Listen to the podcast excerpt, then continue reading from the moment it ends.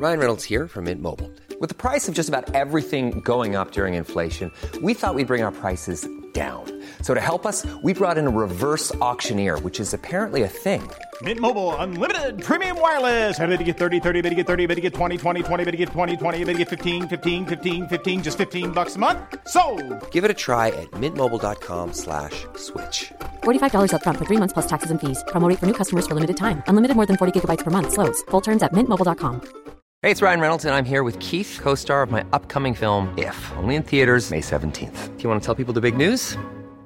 All right, I'll do it. Sign up now and you'll get unlimited for $15 a month in six months of Paramount Plus Essential Plan on us. Mintmobile.com slash switch. Upfront payment of $45 equivalent to $15 per month. Unlimited over 40 gigabytes per month. Face lower speeds. Videos at 480p. Active Mint customers by 531.24 get six months of Paramount Plus Essential Plan. Auto renews after six months. Offer ends May 31st, 2024. Separate Paramount Plus registration required. Terms and conditions apply if rated PG. Life is full of awesome what ifs, and some not so much, like unexpected medical costs. That's why United Healthcare provides Health Protector Guard fixed indemnity insurance plans to supplement your primary plan and help manage out of pocket costs. Learn more at uh1.com.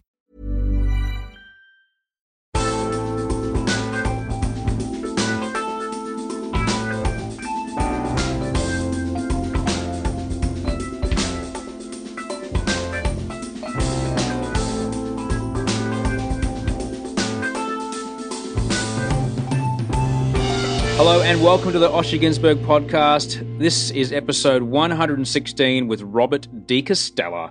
You can find him on Twitter at DEEK, Deek207, Deek207. He's also on Instagram there. I'm Osher Günsberg. Thanks so much for being here. Thanks for joining me on the show.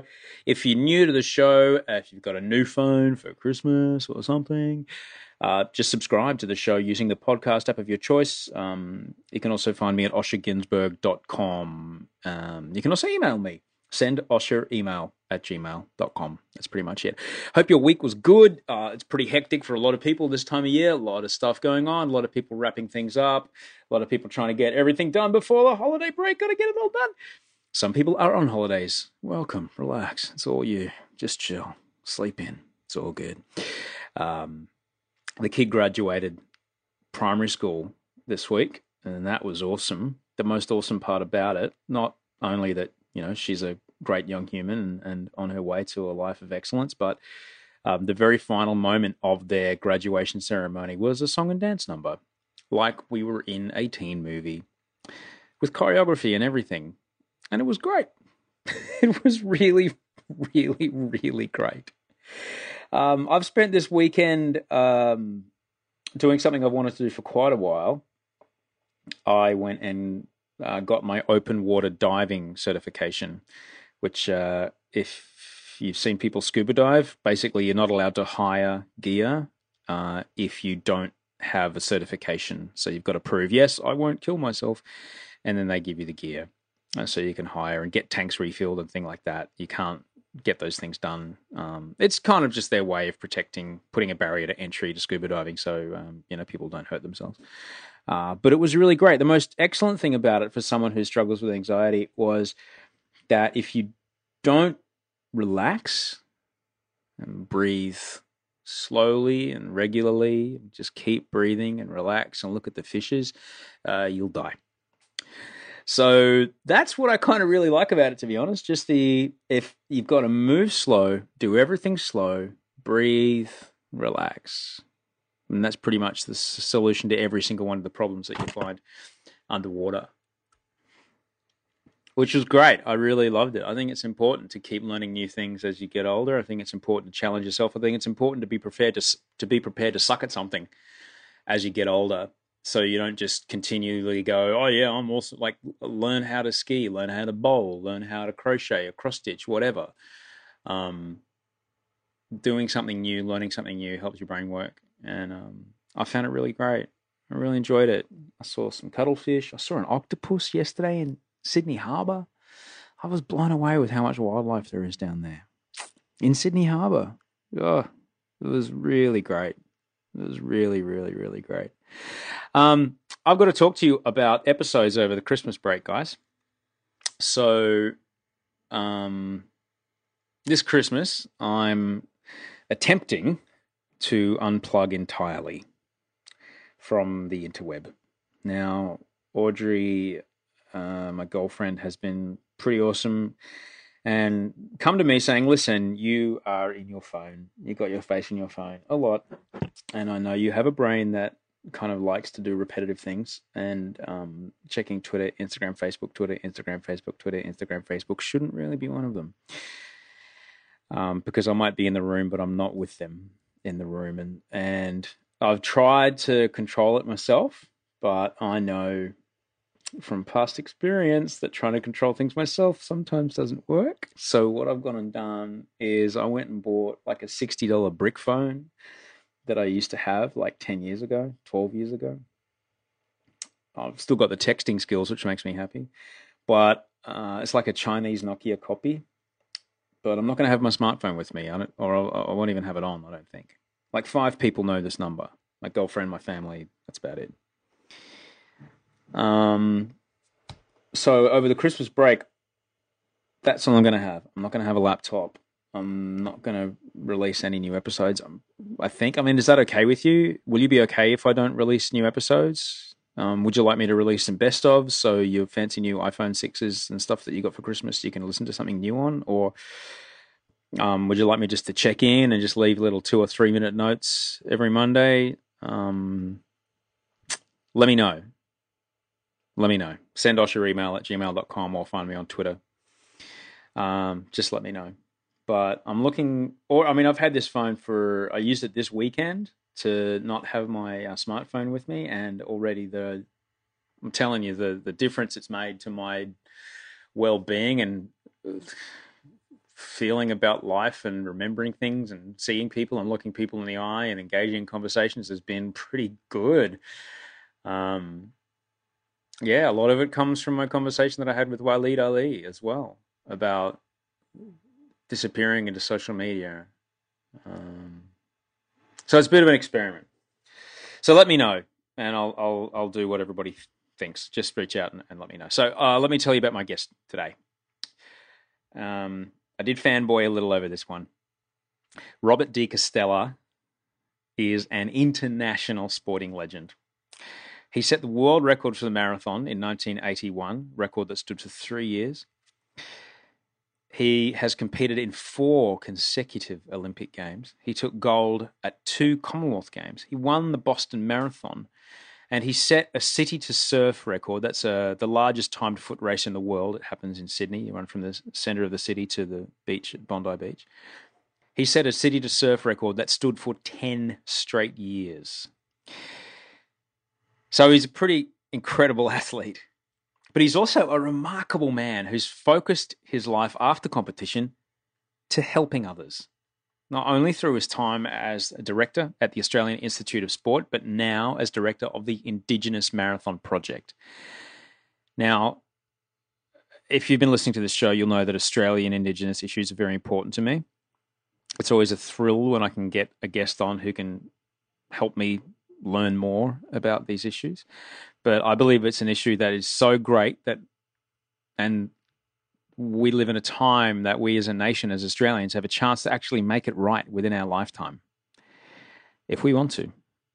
Um, so, I, I honestly, I, I I'm just so grateful that Rob came over. We had a cracking conversation. I hope it uh, shed some light on some things you might not have talked about. Even if you've never run a marathon, there's stuff in this that you'll be able to use for the rest of your life. You can find uh, Deek on Twitter and Instagram, uh, Deek207, D-E-E-K 207. Uh, you can also find out about the Indigenous Marathon Foundation, uh, which uh, contributes to the Indigenous Marathon Project at imf.org.au. imf.org.au. You've got to put the AU on there. You end up at a very different website otherwise. So uh, come to uh, the eastern suburbs of Sydney in uh, Bondi Beach, where for some reason there was lots of helicopters. So sorry about that noise. Uh, but this is an afternoon with Robert De Castella.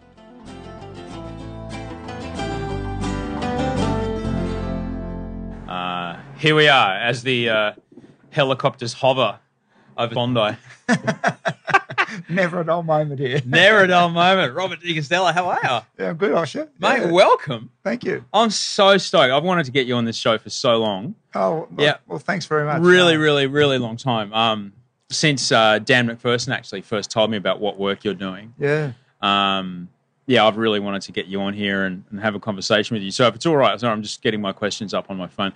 Yep. Um, I, I'd love to have a chat with you about, you know, what work you're doing and how you managed to do it. if that's all right. Yeah, yeah, absolutely. Cool, man. Yeah. Cool, man. Well, here we are in the.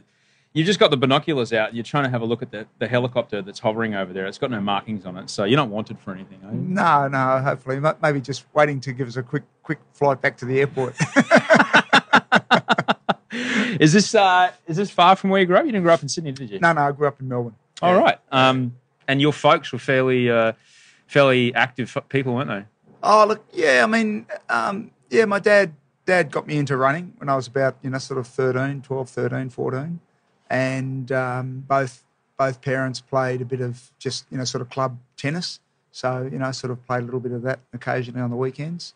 Um, and really, you know, sort of came came mainly through uh, through my first coach, you know, my uh, coach Pat Clohessy, who was a history teacher at, at the school I went to, and uh, we had a, just a, a great group of, of mates. Really, it was just a social thing that, that I did, and got into cross country and distance running, and you know, sort of just gradually progressed from there.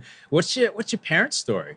Did they Did they come to Australia, or No, did their no. parents come? Um, no, my my mum's from a Scottish family. Uh huh.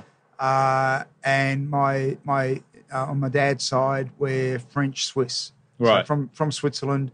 Um, my great grandfather came out to Victoria in the early 1900s and uh, settled in the Yarra Valley and um, was involved in the, the wine industry. It had a big vineyard and and produced a lot of um, you know uh, Yeah. wines and sold them you know all through Australia and a little bit overseas. I, you know, I, wa- when I hear stories like that, you know, it would have been like essentially going to another planet from that side of the world to come to this side of the world. Yeah, Completely yeah. different climate, completely Yeah. different people, everything.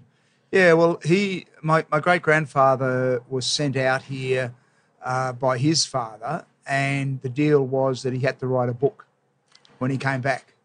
And he wrote a, a book called uh, The Australian Squatters, all, all in French. And it, um, it really, you know, sort of uh, romanced the, the Australian outback or the, the wilderness, you know, the frontier, Australian frontier back in those days and um, supposedly was quite instrumental in positioning Australia in in the Europeans' mind as as somewhere you know somewhere beautiful and somewhere very special.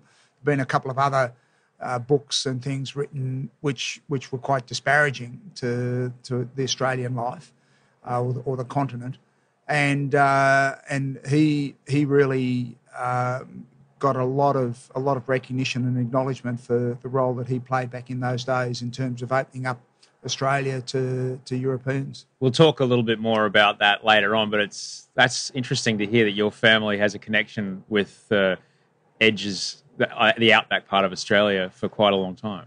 Well, I mean, uh, back then it was it was uh, Lilydale in Right. Victoria, But which- still, but look, which, honestly, yeah, it was only, yeah, when the roads ran out and the train tracks stopped, I mean, yeah, yeah. I mean, it was still by horse and cart, probably a fairly long ride from Yeah. from uh, the city. Um, but you know, it was certainly it was no in no ways a remote community or, or Yeah. anything where you know I've, I've been a little bit these last few years. so when you, you you say you mentioned the name of a, of a particular coach, do you remember the first time? Do you remember the first time that you ran so far that your mates were like, "Geez, Rob, that's a long way. How do you do that?" Uh, look, um, I was I was always too slow at the sprints, you know, like uh, and and the longer the event went, the better I got. Um, you know, I remember I don't know what I did, but I was being punished for something and told to run laps around the oval, and and you know just ran and ran and ran, and I sort of you know became quite obsessed and wanting to prove a point. And I think you know, sort of a few people raised their eyebrows at, at the fact that I was just able to to run for whatever it was, you know, an hour or an hour, whatever, you know, back in those days. Um, but I always had that little bit of of um, you know sort of mongrel, I guess, to wanting to prove a point and get out there and and push hard and um, and you know whether I was 13 or 14 or you know later on, it was always the same. So during this show, having these sort of conversations with people, there always seems to be one person that almost gives gives a person permission to know it's okay for you to be good at this. And it sounds like that coach was that person in your life. Um, well, it was probably probably my my parents, especially my dad. Yeah. Um, you know, I was brought up in this fairly strong, um, you know, sort of Swiss culture, um, even though we didn't speak French or or any of the other Swiss languages. But um, he was the eldest son of the eldest son of the eldest son, and I was the eldest son. So I was always brought up with a, a belief that um, you know I was I was special, and uh, almost a, an expectation that I was going to do something significant. And I think that was a, a wonderful gift for my parents both to to give me was that sense of entitlement to be successful, and rather than being successful and almost feeling guilty or or as though it's not something which which sits comfortably it was something which you know which I just understood was what I was I was meant to be doing. I, could, I feel sometimes as a culture, we as Australians, we ha- we tend to be very apologetic when we do well. Oh, yeah, it's no big deal. Oh, yeah. Yeah, I think so, and and self-deprecating, and and you know take the Mickey out of each other and and ourselves, and you know, and, and that's all well and good, but uh, not when it it undermines your um, your self respect or your self belief and your your courage to to get out there and and I've always you know with my kids always encouraged them to to have a go. You know, the last thing you want to do is to look back and have regrets. And and if you never get outside your comfort zone, if you never push your boundaries, you'll never know how far you can go. And you know, what's the worst thing that can happen? Well, you know, if you go overseas and try to make a, a career offshore and things don't work out well, you know, you come back you know, big deal. But at least you've had a had a go, and I think it's really important to to have that. Um, you know, whether it's an entre- entrepreneurial spirit or or just a you know sort of a, a self belief to to believe that you know you've you've got to get out there and you've got to push and you've got to uh, have the, the guts to, to to give it a give it a crack. When when your running started to become uh, kind of I guess more and more prominent and you started to show that no, this could actually be something that you should pursue. Um, this was at a time in Australia when sport wasn't necessarily professional, uh, and to go and travel to different races and participate in different meets was was expensive. Like, how how did you manage to to do that sort of thing? Yeah, look, uh, especially athletics. I mean, you know, back back when I was just starting to to break through to the international stage, it was still very amateur. You know, it was still the International Amateur Athletic Federation, and um, the Australian Amateur Athletic Union, and and um, you weren't allowed to make money out of the sport. You know, you were expected to to make it a, a lifelong commitment and, and dedicate everything to be good. But uh, you know, for you not weren't much allowed. money at all. It's Yeah, like uh, it's like for a the love monk like Yeah, lifestyle. Yeah, wow. it's, it's sort of that old British, you know, sort of uh, unless you're you come from the um, aristocratic Hmm. uh, group, then you're never going to be able to to make a, a, go of it. Um, and you know, it was sort of a hangover from that, I think, those old days. But I was also fortunate to to be around in the transition to acknowledge that to to be successful on the international stage. And I think you know, sort of the Eastern Europeans really really pioneered that level of commitment and dedication and the the network of support that you needed to to to achieve. And um, uh, and very very quickly, you know, Australia started to to fall behind everyone else. Um, you know, the old Montreal Olympics back in '76 was the the first Olympics that Australia didn't win a gold medal at, and and that was because through the '70s the world had moved on and and it had become a, a professional, at least uh in terms of the approach, a very very professional, strategic perspective that you had to take, and um, uh, and then you know sort of with the the opening of the Institute of Sport back in 1981, uh, there was that realization that Australia needed to to move ahead and and athletes needed to be able to make a career out of out of their, their commitment and, and their passion and and you know I was fortunate to to be around when things changed. I mean, in the early days, you know, I had shoe contracts with uh, I think it was with Adidas back then, and I'd have one contract that the athletics uh, union would would have, and they would take a significant percentage out of it themselves, and then I had another contract that uh, that you know that my agent had, and they didn't know about. So you know, it was a it was a real you know there was you know paper bags being passed full of cash under the table, and you're racing in Europe, and you know getting extra airfares, and then having to cash them in to to cover your your living costs, and there was all sorts of fun fun and games going on back then. Thank God it doesn't happen these days. wow. Wow. Um, you got to compete at the uh, 1980 Moscow Olympics. yeah. What like speaking of going to another planet, I mean that's the height of the Cold War. That's where like now computers are involved. Now we're sending robots to fight each other in space. That was Yeah. a big scary time in the world. What was it like getting over there? Yeah, it was pretty amazing, and and leading into to Moscow, you know, the the Russians had just inv- invaded Afghanistan, That's and right. there was a, a massive fallout, and uh, the US had had boycotted the the Olympics, and there was an enormous amount of pressure on on the Australian Olympic Committee to to do the same, and a number of sports, you know, like hockey, chose not to send a team. Um, luckily for for us, athletics decided to go ahead, and also luckily the AOC sent a team. Um, but you know, I mean, you know, sort of thinking back to to people like Derryn Hinch and others who who were absolutely slaving in their criticism of uh, of myself and and other other members of the Olympic team going over there and. You know, there's still shit going on over in bloody Afghanistan. You know, I mean, nothing's changed since 1980 or you know the late 70s.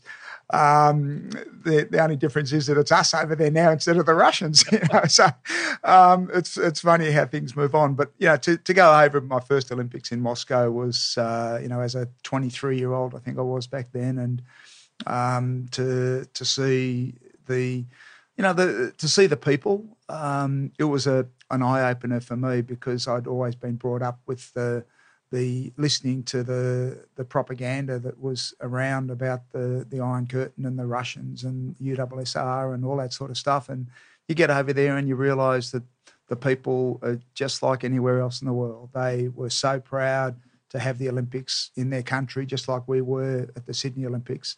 And um, uh, it was a, a wonderful revelation to me that you know you can't listen to to all of the the media and the, the propaganda that's out there. And and it's it's also was a revelation because it made me realize that you don't see it as propaganda when you're immersed in it but when you pull yourself out and you go over and you look at it from another perspective uh, you realize the the manipulation that that um, is you know probably as much cultural as as politically strategic but um, you know you've always got to be pretty pretty objective and and make up your own mind. People just people just want three square meals a day, and they want their kids to do a bit better than they did. It's pretty much universal, I'd say. Yeah, and, and look, you know, I think just about everyone's proud of their country. Yeah. You know, it doesn't matter what country it is. You know, if you if you've been brought up and and uh, and you live there, you have a an incredible sense of of uh, patriotism for it, and and you have something like the Olympic Games that brings the world, the youth of the world together, supposedly under the, the banner and the beauty of, of competitive sport, um, and the opportunity for you to to showcase your your country and your nation and your culture is something that that everyone should be proud of. And um, you know, the, the politics is a completely different part of it, and and that is not what you know. The people that I met over there were absolutely embracing and, and wonderful in their in their, their beauty and their their uh, pride of of uh, of their country. Mate, speaking of patriotism, crikey, you at the 82 Commonwealth Games, I lived in Brisbane at the Oh, time, and I was eight years old. Yeah. You and your face and that moment of you crossing the finish line, that was like the whole country was you. Like, did you feel the weight of that? Did you feel that everyone was like, yes, I had a part, I had a role in getting him over the finish line? Because that's certainly, I mean, I was eight and I thought I helped. Look, it's it's amazing that you know I still pe- meet people like yourself and so many others, you know, sort of travelling around who who identify that moment as as something of real significance to them, and and um, they you know remember the run back along Coronation Drive and the Jewel, going past the Regatta Hotel and then finishing where South Bank is today, and and you know I think um, that's the beauty of of sport. It's the beauty of things like the Commonwealth Games is that the the whole country was just on this wave of again you know sort of uh, patriotism and and pride in in our athletes, and um, it was you know it was great to to be a part of that, and it was wonderful to have the race unfold the way it did, where you know the the two Tanzanians went out at you know sub world record pace and were way in front, and then gradually I I pulled them back, and then you know the race I think started about six a.m. So you know breakfast television was just starting off all of those breakfast shows, so people had switched on their TV to get an update from the day before, and the marathon was was in full flight, and and people just got got really, you know, sort of uh, yeah. glued to the, the race unfolding. And um, I think for a lot of people, the realization that running 42k can actually be quite interesting, you know, rather than you know sort of God, I can't imagine just sitting there watching grass grow is probably more exciting than watching watching a group of people slogging it out for 42k.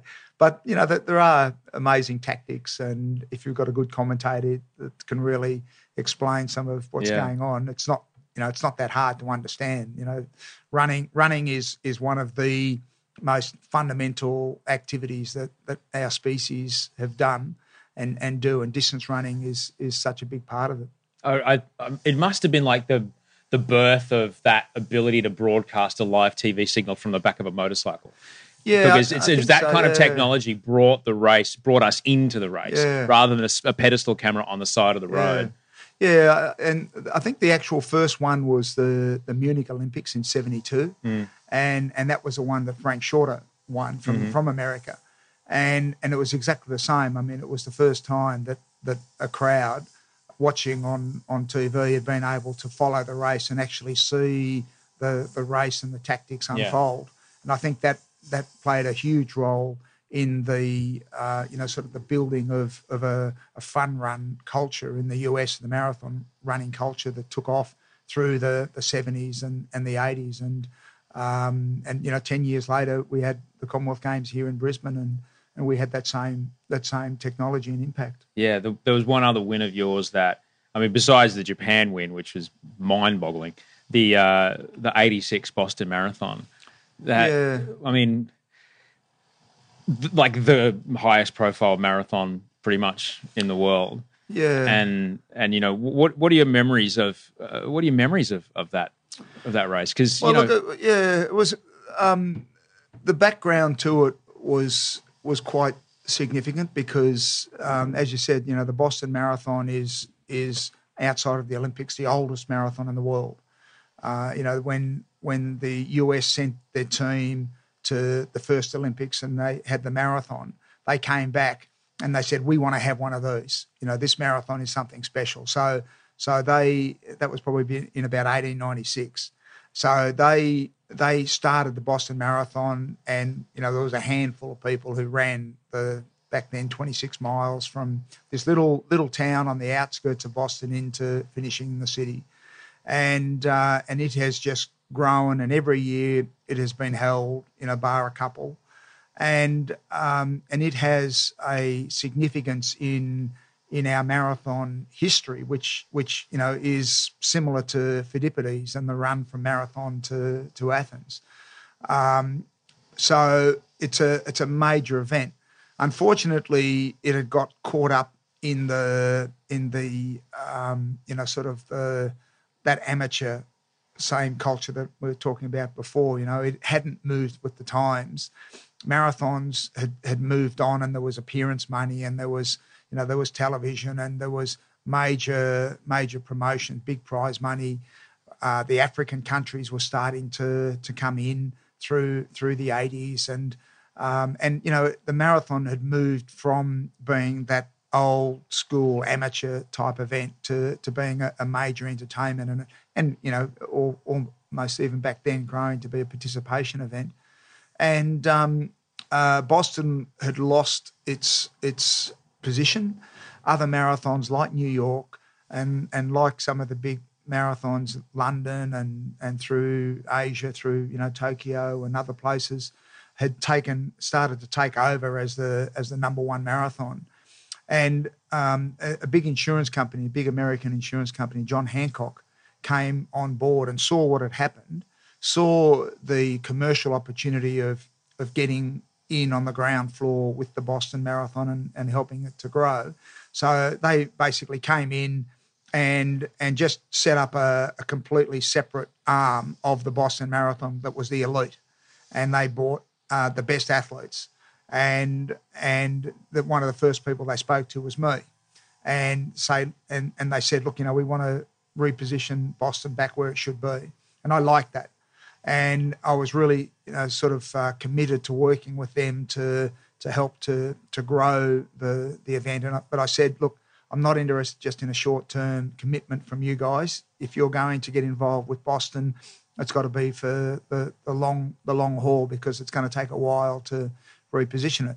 30 years on, which is 30 years since I won it um, next next April, they're still there. So Hancock is still the major sponsor, and Boston now is back where it should be at the fore of of the the significant marathons on the on the world stage and it was you know it was great to win it.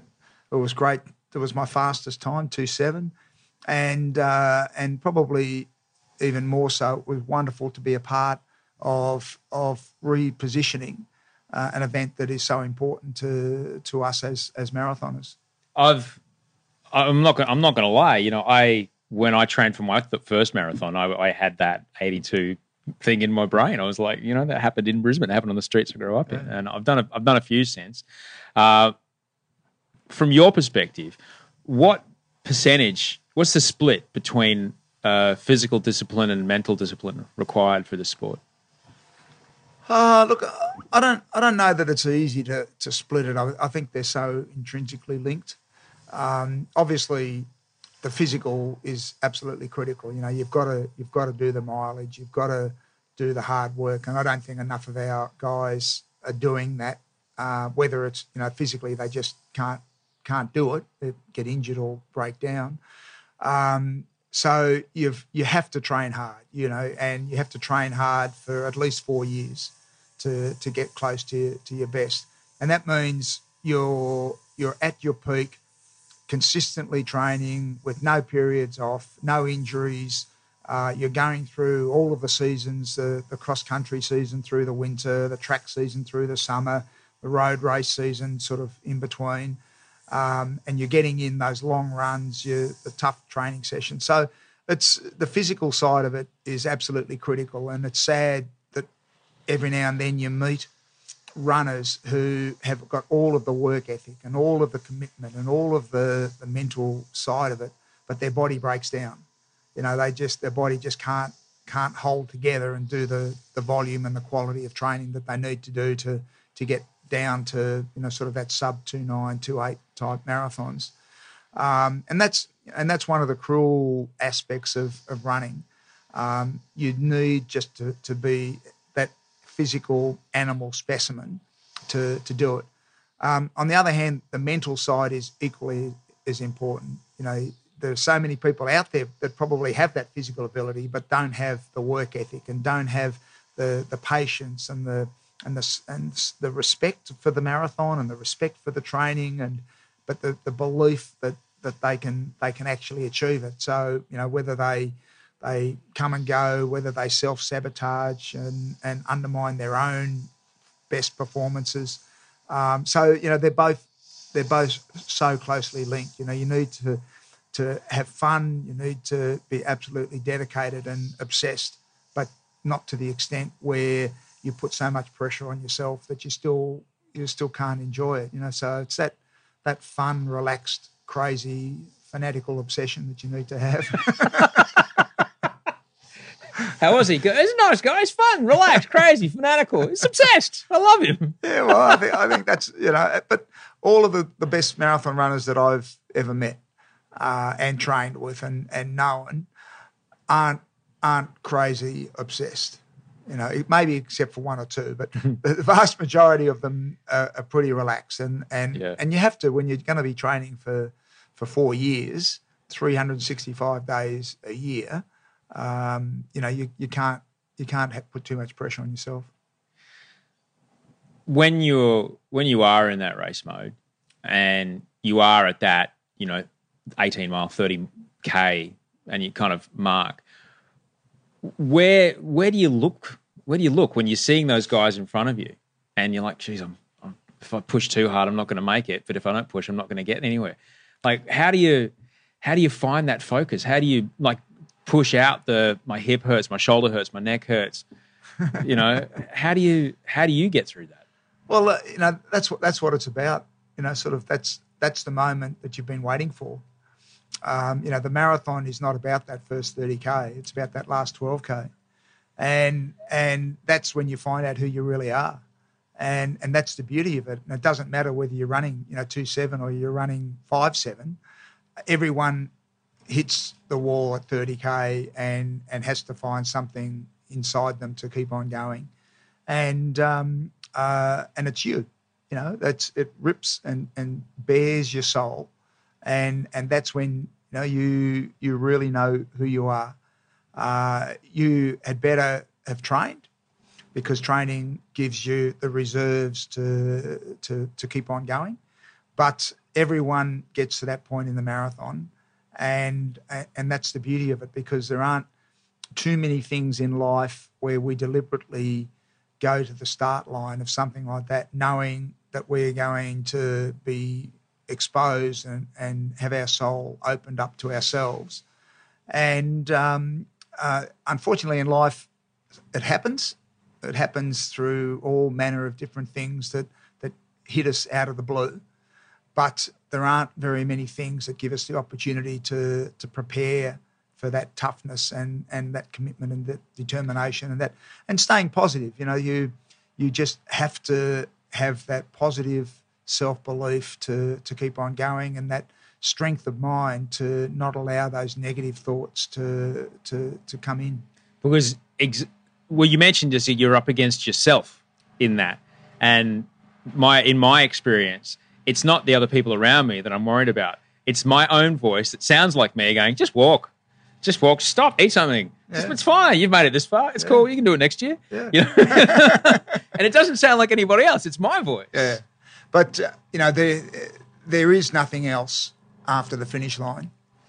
You know, uh, there it is. It is all about getting to that finish line, and if you start thinking and planning and contemplating, you know, what you're going to have for dinner after the marathon, or you start thinking about your next marathon, or you know, you, you start wondering about other things, then you've lost because because it requires you to have uh, a steel determination that is unrelenting, and um, and you know that's that's what it's about. why is it why is it at 30k why, do, why we're all different human beings yet we all experience this thing at that certain amount of running. What does our body do at that point Well, uh, f- from a physiological perspective, you've basically run out of out of glycogen, or you've run out of your you know your fast energy sources, and and then you need to pull your energy from your fat rather than your carbohydrate stores, um, and it's much harder. It's like you know trying to suck water out of a, a tiny little straw as opposed to a, a great big hose.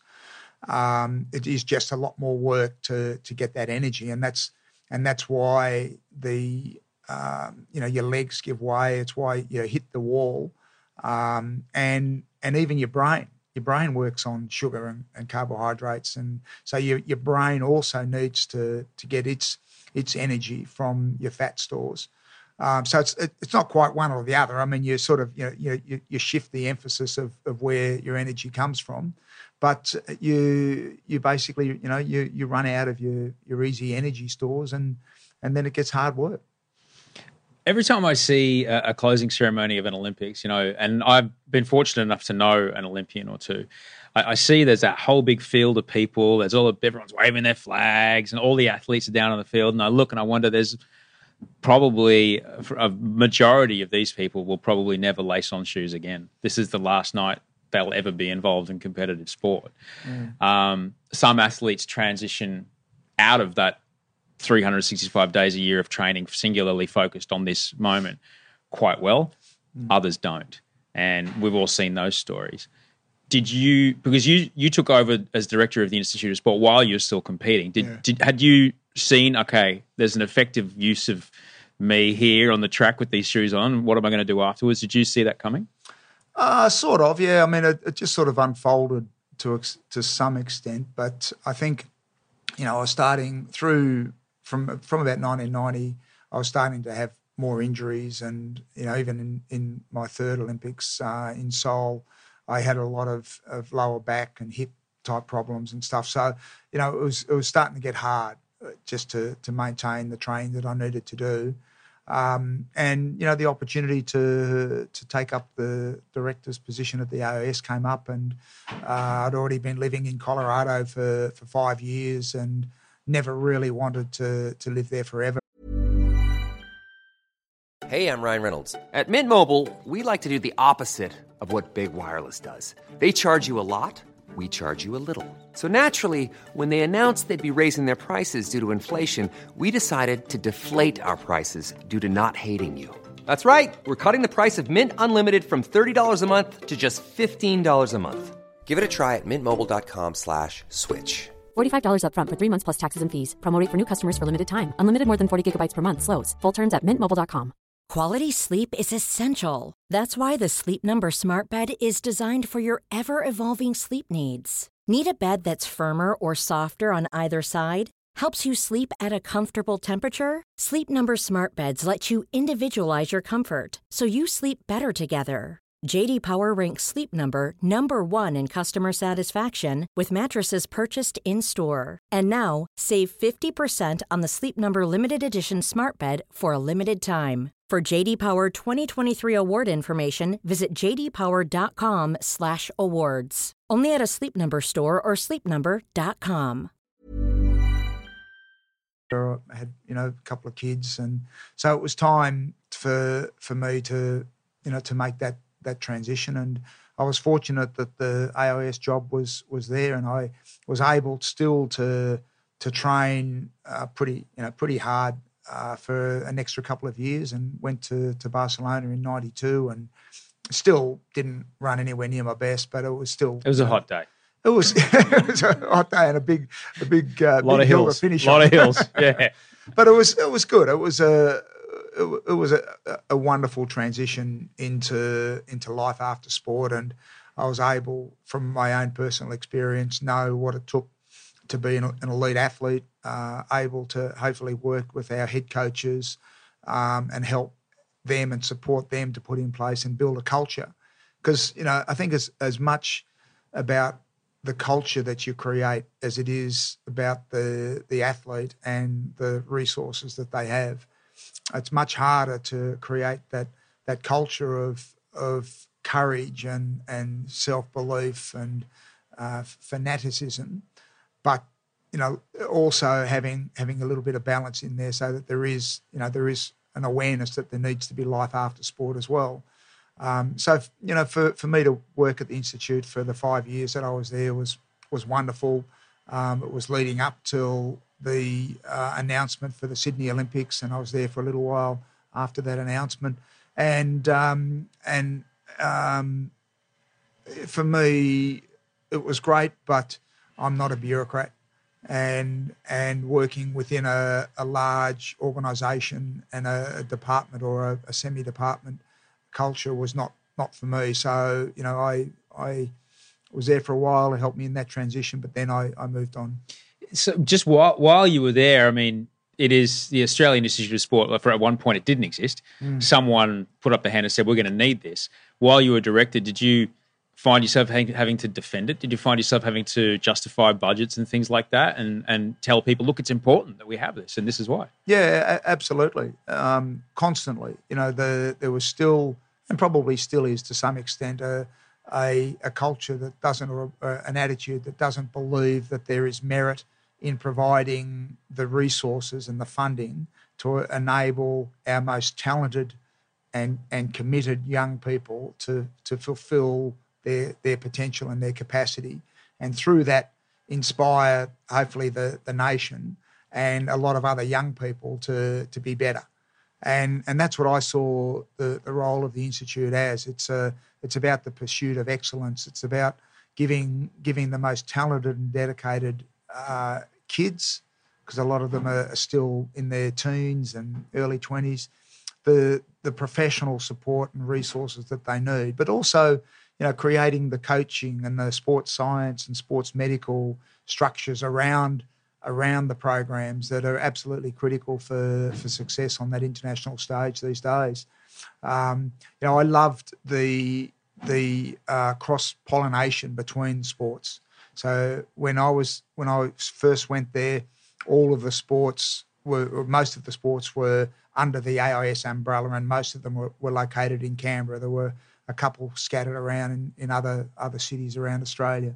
But the the cross pollination and cross fertilization that occurred between the the coaches of different sports. So you had swimming coaches mixing with gymnastics coaches and volleyball coaches and and athletics. So there was a, a wonderful, uh, you know, sort of just this this uh, culture that was was so strong. But um, when I was there, also there was a a decentralized push to to move the programs from the institute out to the sporting organisations, and and uh, I could understand the the theory and the philosophy, and I think you know sport. There was a, a catch craze, sport owns sport. Sport needs to be responsible for for what their sports do, and that means everything from the grassroots to to the elite. Um, I I didn't totally agree with with that because I thought we as a as a nation have a uh, have a responsibility to provide those pathways to, to the talented kids, and sport needs to be involved, absolutely. But um, I, you know, I, I just don't, I didn't quite agree with the philosophy, and that philosophy still exists today. Um, so, you know, it's not something that I subscribe to. You mentioned uh, something back there that was uh, really struck with me that that you want to build these athletes who so they can go on to inspire others. Because yeah. when you think about it, the, the percentage of our population that will ever participate in these programs is, is minuscule. Yeah. But we can watch great cricketers on the television. We can watch great netball games. We can watch great swimmers and go, yeah. yeah. Yeah. Now, is that is that feeling in me the thing that you're working towards, or yeah, yeah, absolutely, yeah, yeah. yeah. Never underestimate the impact that one person can have. You know, if you just work off numbers, you're you're missing it. You know, some of the greatest people in the world have been one person and they've changed the course of the world, changed the, the way we, we look at ourselves and the, and the way we, we the direction we go. And and that's what that's what high performance, that's what excellent performance and, and elite performance is is about. It's not about being arrogant. It's not about thinking you're better than someone else. It's it's about um, the country providing the opportunity for for people to excel and to have a culture of excellence. And through that, whether it's in arts or whether it's in business or in IT or research and education, it doesn't matter. It's exactly the same culture, and and that's what we we need to to have in in this country is is that um, you know that that culture of of sacri- being prepared to sacrifice everything, being prepared to walk over broken glass in bare feet to to do what you need to do, and um, not always very healthy. but but you know that's that's what I think we need to do, and that's what the AIS and that's what elite sports and elite athletes should be doing is through their performance on the field, but also through their performance off the field. They should be be sending that powerful message of not just being an elite sports person, but being an elite person and and hopefully inspire kids and families and and you know the, the country to to be better this what i wanted to ask you about when you when you were at the you competed in four olympics. When you you know hung up the sneakers you you could have gone right great huge endorsement deal from adidas. I'll open a chain of fitness centers and i'll sell uh, marathon programs online or via fax or books or whatever and i'll leverage this for my own personal gain. But from where I was able to look and find out about you, you leveraged that to help others. Where, where did that come from? Where did the idea to wanting to, to, to kind of give come from? Oh, look, I think I think I was always um, brought up probably from my family uh, with in a culture where um, where you know you have when you have an opportunity to make a difference, you have a responsibility to make a difference. Um, my my mum was a, a nurse and sacrificed so much for for us so we could get a private education. Um, you know, my dad who had his first heart attack when he was in his late forties and went on to run over 30 marathons and ended up dying halfway through a 30k training run when he was 73 uh, and and inspired so many people and helped so many people who are battling with heart disease and, and stuff. Um, you know, my brothers and sisters have all been in a lot of them in the health professions. So um, I, um, I I grew up in a in a culture of being concerned and and being wanting to to contribute. Um, and and you know I, I just enjoyed it. Um, you know I, I think there's nothing better than to to see uh, the legacy that you leave behind being passed on to to others after they've been uh, they've gone. So you know it's it's the opportunity to you know sort of you know we talk in IMP about our the ripple effect. You know you you've got to you've got to create ripples. You've got to create waves, and and and they have to have to create more waves. So you know that's that's just the way I was brought up. So let's let's get to that. What was the what was the inspiration behind the Indigenous Marathon Project? Um, well, after I left the institute, I um, I set up another charity uh, targeting kids' obesity because I became and still am very concerned about the, the growing levels of of uh, dysfunction and obesity, um, and that and, and that program is still ticking along, although it's very very difficult area to to work in. Um, through that, I was also very aware of of the uh, the the plight of our Indigenous Australians, the the uh, gap in terms of life expectancy and incarceration and suicide and um, education and jobs and all, all, of those health and social factors, uh, but never really knew how to address it or never even thought that I could.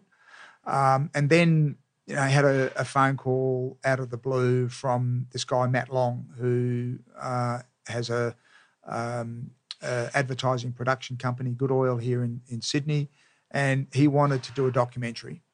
And his dream was to to do this documentary. And he just run the City of the Surf, and his brother had just run a marathon, and and he he phoned us up uh, indirectly through this other uh, documentary producer, Jen Peetham, and and they said, look, you know, we've got this idea. Uh, do you reckon Indigenous Australians, do you reckon Aboriginal men can run like the Africans, given some of the hunting and gathering histories and the backgrounds and the success on the footy fields, especially AFL and other things? And it was a great question because we've never had an Indigenous athlete uh, succeed in a in an endurance sport. Great footballers, basketballers, sprinters, tennis players, all pretty explosive and, and fast. Uh, so, you know, and that was the, the genesis of the program that we started back in 2010, where we had those four Aboriginal men, uh, two from Alice Springs, one from Maningrida up in Arnhem Land, and another guy from uh, from Kununurra and the Kimberleys. And those four guys believed in us enough to to have a go and Matt followed the journey and did a, a wonderful documentary called Running to America, and and that was how the whole thing started. And I um, didn't really want it just to be a one a one year thing. I didn't want it to be just a, a, documentary and we shake hands and say thanks. It was. Was he was aware fun. of what you did with Boston? Does he know that you're not going to let go? yeah, maybe not. but uh, and and even back then, you know, sort of we Matt and I were talking about ways that we could you know create a legacy for for running to America and and I think the big thing for me was being on the finish line in New York in 2010 and seeing those four guys finish.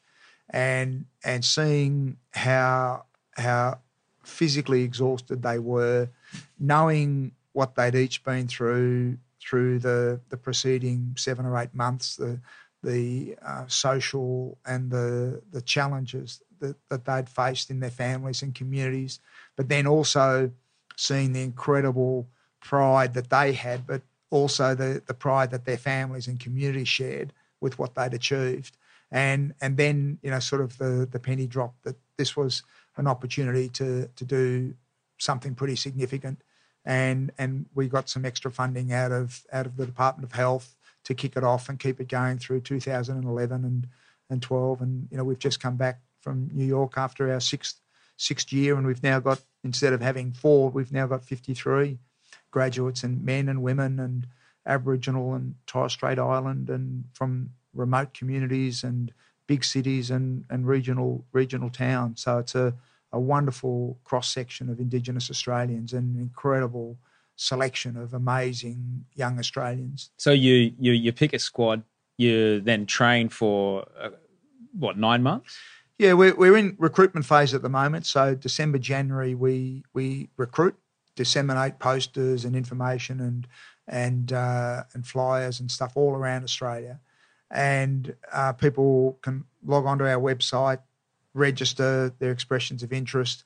18 to 30 year olds, uh, Indigenous Australians, and um, and then we we select a squad in in about um, uh, March, February, March, uh, we meet every one of those applicants. Uh, this year we had over 150 applicants, and we selected a squad of 11. And and the things that we look for are two things. One is, you know, why are they doing it?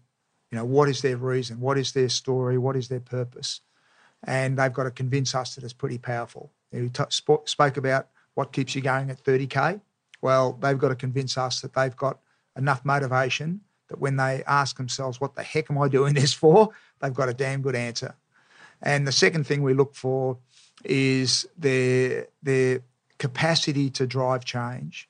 And that's their personality and that's their, their character. And that's, you know, sort of that sort of intangible little quality that they have, that spark that we believe that they, that we can work on, eh, but we can turn it into something that's going to to get that message out in a really powerful way. So, so change outside of themselves.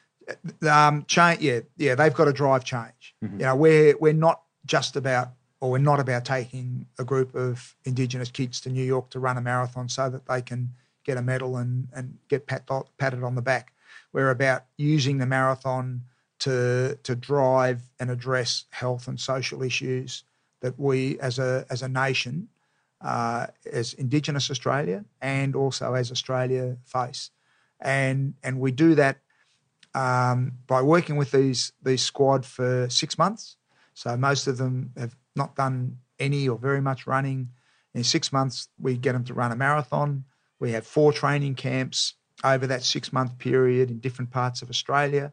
And they, they all have to pass a Cert 3 in fitness um, and they have to convince us that they're physically ready, that they've done enough training, that they haven't got badly injured.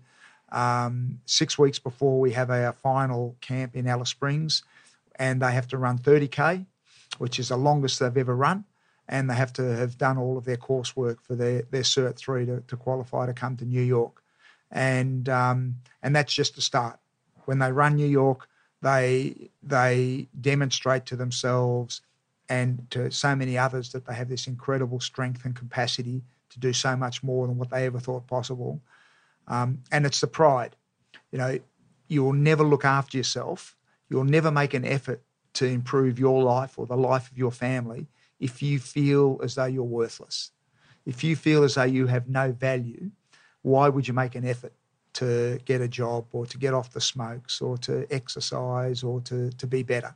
Because it's hard work you know, it is hard work to to do all of those things. So you've got to believe in yourself. You've got to have that self respect to to be able to push yourself, and that's what running does. Running every time you go for a run, you come back and you feel good about yourself because it's hard. Every time you do a marathon, your first marathon is one of the the those you know sort of um, uh, special things in your life that you'll remember for the rest of your life. Your first marathon, and and you remember it because it's hard. And it's that battle we spoke about from 30k onwards against you and your spirit and your soul, and and that's what we're looking to fuel, uh, so so that they can go on and and change their families, change their communities, set a, an incredible inspirational example and be role models for, for other Indigenous Australians and, and also change the perception that uh, a lot of non Indigenous Australians have of our Indigenous Australians. Um, you know, there's a lot of talk now about um, the recognition in the Constitution and and our you know sort of wondering when we're going to finally become a republic and what is our identity as Australians. And I think our Indigenous heritage and our Indigenous culture is a national treasure. You know, we are one of the few countries in the world, few nations in the world that still have a beautiful, rich, strong Indigenous culture and heritage. And, and it's, a, it's a treasure. And it's something which all of Australians need to cherish and be proud of, not, not be ashamed of. We need to be proud of it. Unfortunately, most of the stuff that we see and we hear is all a negative stuff. All of the talk about the gap and, and everything just reinforces the, the negative stereotypes. So we need positive stories. We need inspirational examples of, of what Indigenous Australians can can do, and that's and that's what we're doing. What's what's the reception once these guys and girls get back from New York City? Once they get back to their communities, and from what I know, some of these are communities that you can't drive in and out of in the wet season. There's just there's no Sure. roads. Yeah, yeah, yeah. What's the so fairly isolated? Yeah. What's the reception when these folks come back? Oh, look, they're they're um, they're acknowledged as in a lot of cases having earned the right to go through the next level of ceremony. Uh, we after the marathon, after New York, we go back to the communities and we do a special return to community graduation ceremony. And this is an opportunity for us again to to celebrate what they've done uh, in New York, but also just having the courage, first of all, to put up their hand and then continue on that journey. And and we want the community to be proud of what they've done, but we also want our graduates or our runners to to thank everyone in the community who have supported them and helped them. So this our little graduation ceremony is two things that we want to showcase and put them up on a pedestal, but we also want them to acknowledge and thank and and show respect to everyone who's supported them on that journey because it's not just all about them. Um, and and you know we just uh, we're up in uh, Elcho Island, which is up in remote East Arnhem Land, a little island off off the coast, and we've had three women from from Galiwin'ku, this little community up there, each of the last three years, and and each of those women have been acknowledged within their community and within their culture as having done something of significance and have now been put through because of the marathon, because of what they've done through through IMP, through our foundation, they have now been put through that next level of, of ceremony within their culture. And it's it's a incredible thing for for for us or for me to to see the way that the, the culture has embraced and acknowledged what what they have done through through the marathon and through running, and I think they um, you know they're desperate for for finding this next generation of young leaders to to come through, and and you know our our graduates have have demonstrated through the hardest of hard things to do, running a marathon in six months. Um, they they've demonstrated some amazing qualities that that the elders also respect. There must be some incredible wisdom up there in those communities. Yeah, look, I and um, you know I don't pretend to understand, and I'm you know by no means um, anywhere near being an expert or, but the the uh, the language, the the culture, um, the you know it, it's two sided. I mean, on one side it's beautiful and rich.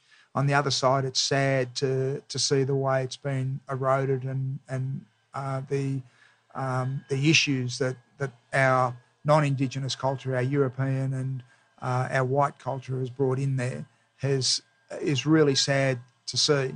and it's a great challenge for us as a nation is to is to find a way to to um, you know progress both. We you know we obviously uh, as the, the, white culture are the dominant culture on this in, on this country, uh, but we also as the dominant culture need to acknowledge or it's up to us to decide what place we want our Indigenous culture, uh, Australia's Indigenous heritage, and our values values that have enabled Indigenous Australians to, to survive on this continent for tens of thousands of years.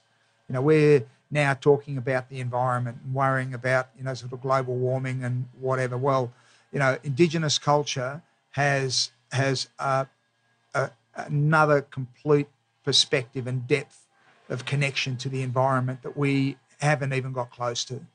And and their values, which I think we as a nation can only be better for the connection to family you know indigenous family and and the linkages and the responsibilities and the obligations uh, and the and the respect is is huge and and I think uh, I would love for us you know for as as families even just to as parents as fathers to have a, a greater understanding and and a sense of responsibility and obligation to to our families.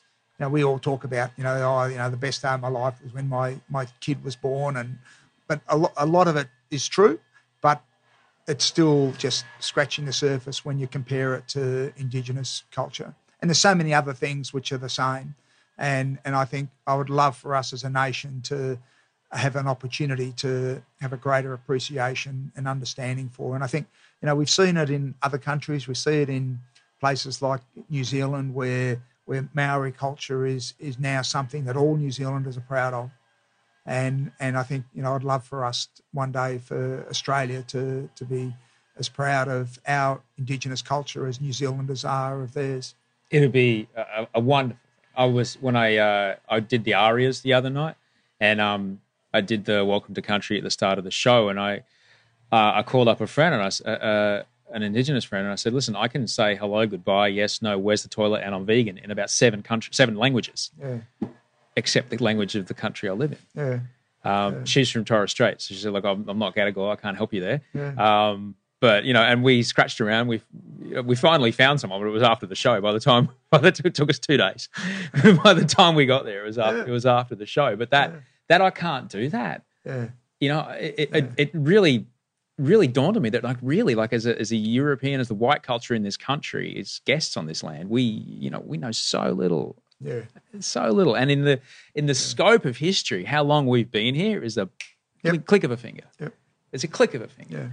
Yeah. And, you know, the when I think about how the Europeans saw the indigenous people when they first arrived, I think the note from the boss was, "Oh, look, if they're not civilized, um, don't worry about it, take it, it's yours. Mm. So they turn up and they couldn't see agriculture, which to them meant civilization. They couldn't see books, which to them meant civilization. They couldn't see what they recognized as forms of, I don't know, worship or organization or, or uh, hierarchy or structure or mm. law or government. So well, they're just, you know, but when you think about that, these people, naked, mm. could survive in this most rugged of continents and would walk through the bush. And for them, it's like, oh, I'm basically in Coles. I can yeah. eat that, drink that, sleep yep. there. Yep. You know, the as you mentioned, the connection that they have, these people have to the land is beyond the spiritual. Beyond the spiritual, and so I've only scratched the surface when it comes to being out on communities. And I, I mean, and for you, it must be like every time you go out there, it must be just another yeah. thing, just yeah. blows your mind. Yeah, and you and you know, we have to learn to listen you know, we have to learn to to just sit and wait and and listen and try to understand. And you know, a lot of us aren't very good at doing that. we always, even when we're listening, we're thinking of the next question. you know, we're moving on all the time, and um, and you know, we're we're so we're so I guess you know sort of punching the clock all the time and on to our next thing and and whatever. And um, uh, there's a lot that we can we can learn and uh, so it should be should be a good journey for us as a as a nation. Is that is that the thing that we can do as a because there's probably there's people listening to this. You know, they you know people that live in a suburb, they've got a couple of kids, you know, one income, trying to get it together. Um, I'd love to help. Uh, kids need uniforms. You know, H- how can people like that? How can just kind of regular everyday Australians help? Look, I, I don't know. It's hard. Uh, and and that's the position that I was in before we started IMP. You know, back in 2010, I didn't know what to do, and then all of a sudden, you know, the, this this opportunity to use running and use the marathon came along. Uh, um, I think there is an obligation on our Indigenous leaders and our Indigenous people to to teach and to to tell and to share. Um, and I think many of them are very willing and enthusiastic to do that. Um, so I think that that can be a positive thing. So we need to find ways to to have that dialogue and to to listen and and to to learn. Um, you know, there are some amazing things happening around the country. It's difficult here in Australia because we have so many different Indigenous nations, mm. so many different languages, and and each, you know, sort of as you say, you know, you, you can't use, uh, you can't say uh, a language as, as, a welcome or as an acknowledgement in one one country that comes from another. So you know, there's a, it's not not an easy thing to do. But I think all Australians need to to um, understand the their indigenous nation where they were born and, and where they where they live, and I think that's you know that's a good start, and then hopefully you can just you know go from there. What can people listening do to to help you out of the uh, Indigenous Marathon Project? Oh, look, I, I think there's there's lots lots of ways people can can help us. I mean, you know, sort of going through our website and just looking at the stories, looking at the profiles of our of our graduates, looking at the the other elements to to what we do now. I mean, you know, the New York Marathon is is still the high profile thing, but we have a range of deadly fun runs that we're putting in place across the country uh, that our graduates in communities are, are organising and delivering. And uh, we we just in 2015 kicked off this Father's Day Warrior Fun Run uh, here in, in Sydney in Centennial Park, and it was also held in a couple of communities. And that's that's about um, acknowledging the the role that men have as noble warriors. And by noble warrior, I mean someone who who protects the family, and someone who provides for the family, and someone who teaches the family. And and I think there's so much negative stuff about what men can't do these days, uh, and that needs needs to be addressed. You know, I mean, there's a lot of men doing things that they shouldn't be doing, but we need also to promote and showcase and celebrate the good attributes and characteristics and what it is to be a good man and a good father. And that's you know that's our Father's Day Warrior Run, and we want that to to grow to be something which is similar to the Mother's Day Classic, which you know is is held in hundreds of locations across the country, where families and grandfathers and uncles and brothers and sons all come out with their families and and participate and and show that. And and through that um, and through a connection with with Indigenous communities um, who who are warriors um, and and be able to to promote through that what it is to be a, a good Indigenous warrior and, and, a provider and a protector. So that's another thing that we've we're we're rolling out. Um, we're we're looking to provide pathways and opportunities for our graduates. You know, we've got 53 at the moment. Hopefully, in years to come, we'll have thousands. And we want them to to go on and to support them to start small businesses, to to go to university, and whether it's in nursing or whatever they interested in um, to set up their own running programs and coaching squads. Which we've got six of our graduates now who've got their own their own running squads around the country and and are helping people in community and, and cities to get out there and exercise and get healthier and lose weight and feel proud of themselves. More important. So you know, there's a lot of things that are taking place. You know, we're we're a charity. You know, we're we're a, a, a DGR or a tax deductible charity, and pr- predominantly our funding comes from from government, from the Department of Health and Indigenous Affairs that we're incredibly grateful for.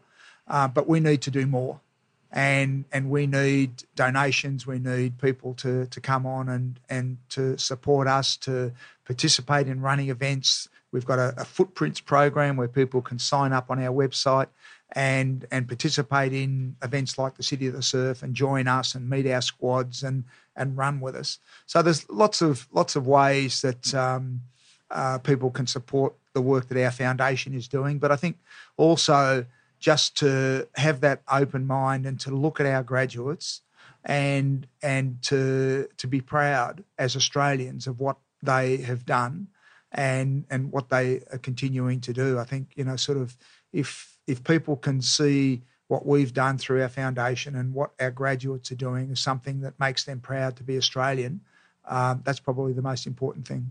Do you see one of your graduates or one of the people that your graduates train making an Olympic squad? Oh, look, absolutely, it'll it'll happen. Uh, it'll it'll be probably one of the the kids that our graduates are inspiring at the moment.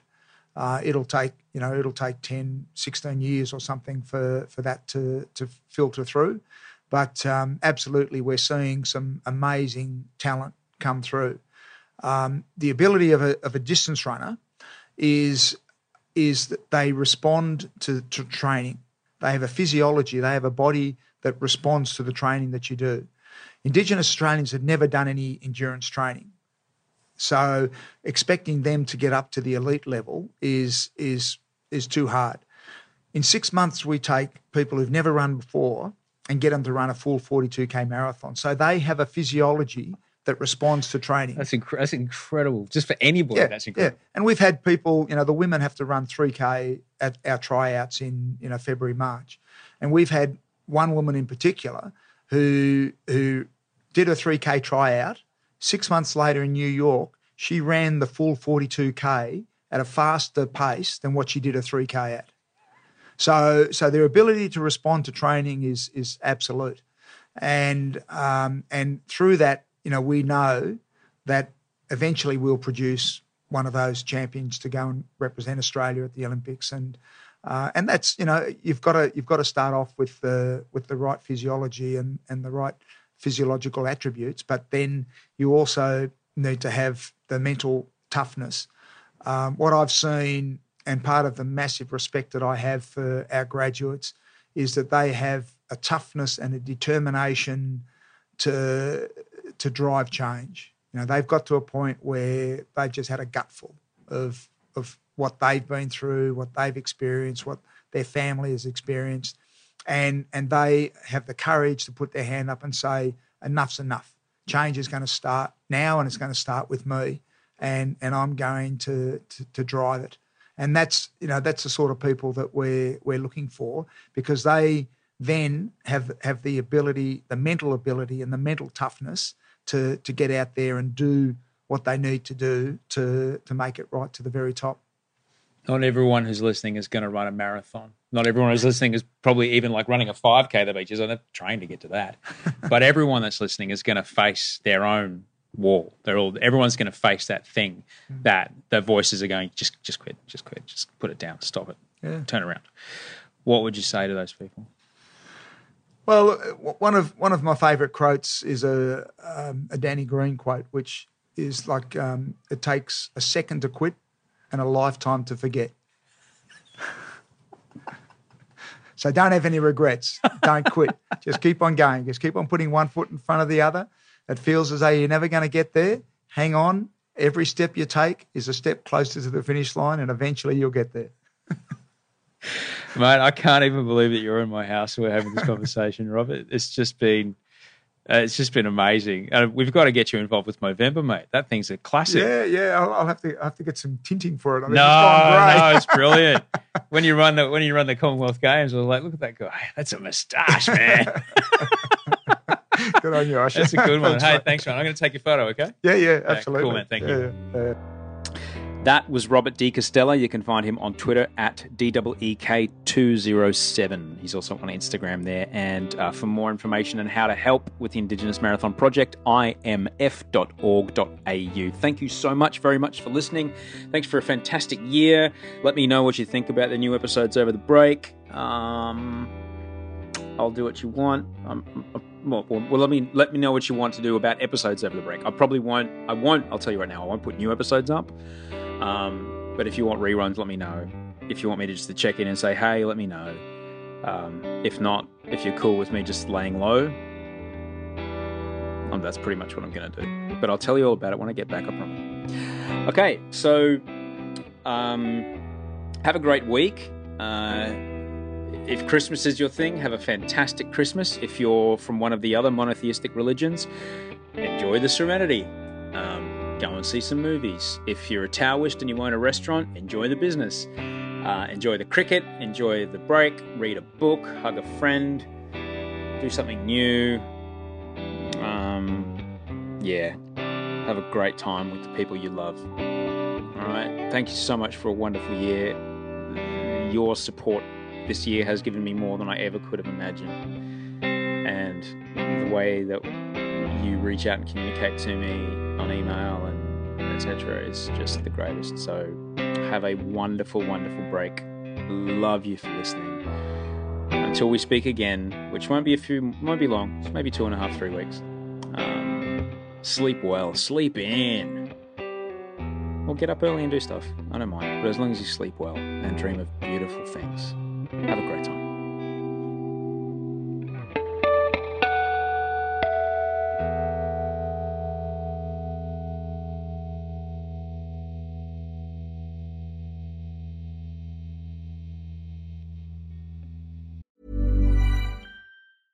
Okay, I have two new obsessions that I need to share with you. Impress No Glue Press On Manis and Impress Press On Falsies Lashes. Trust me, these are getting ready game changers. Both require no glue, so there is no damage to your natural nails and lashes, no mess, and no annoying dry times. Just one step and you're done. Boom instant glam. Visit impressbeauty.com slash presson and use code PRESSON25 at checkout for 25% off Impress Manicure and Press-On Falsies. Ever catch yourself eating the same flavorless dinner three days in a row?